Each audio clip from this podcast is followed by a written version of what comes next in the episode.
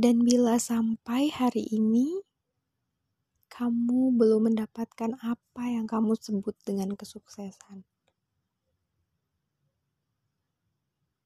dan kamu masih tetap membandingkan pencapaianmu dengan orang-orang di sekitarmu.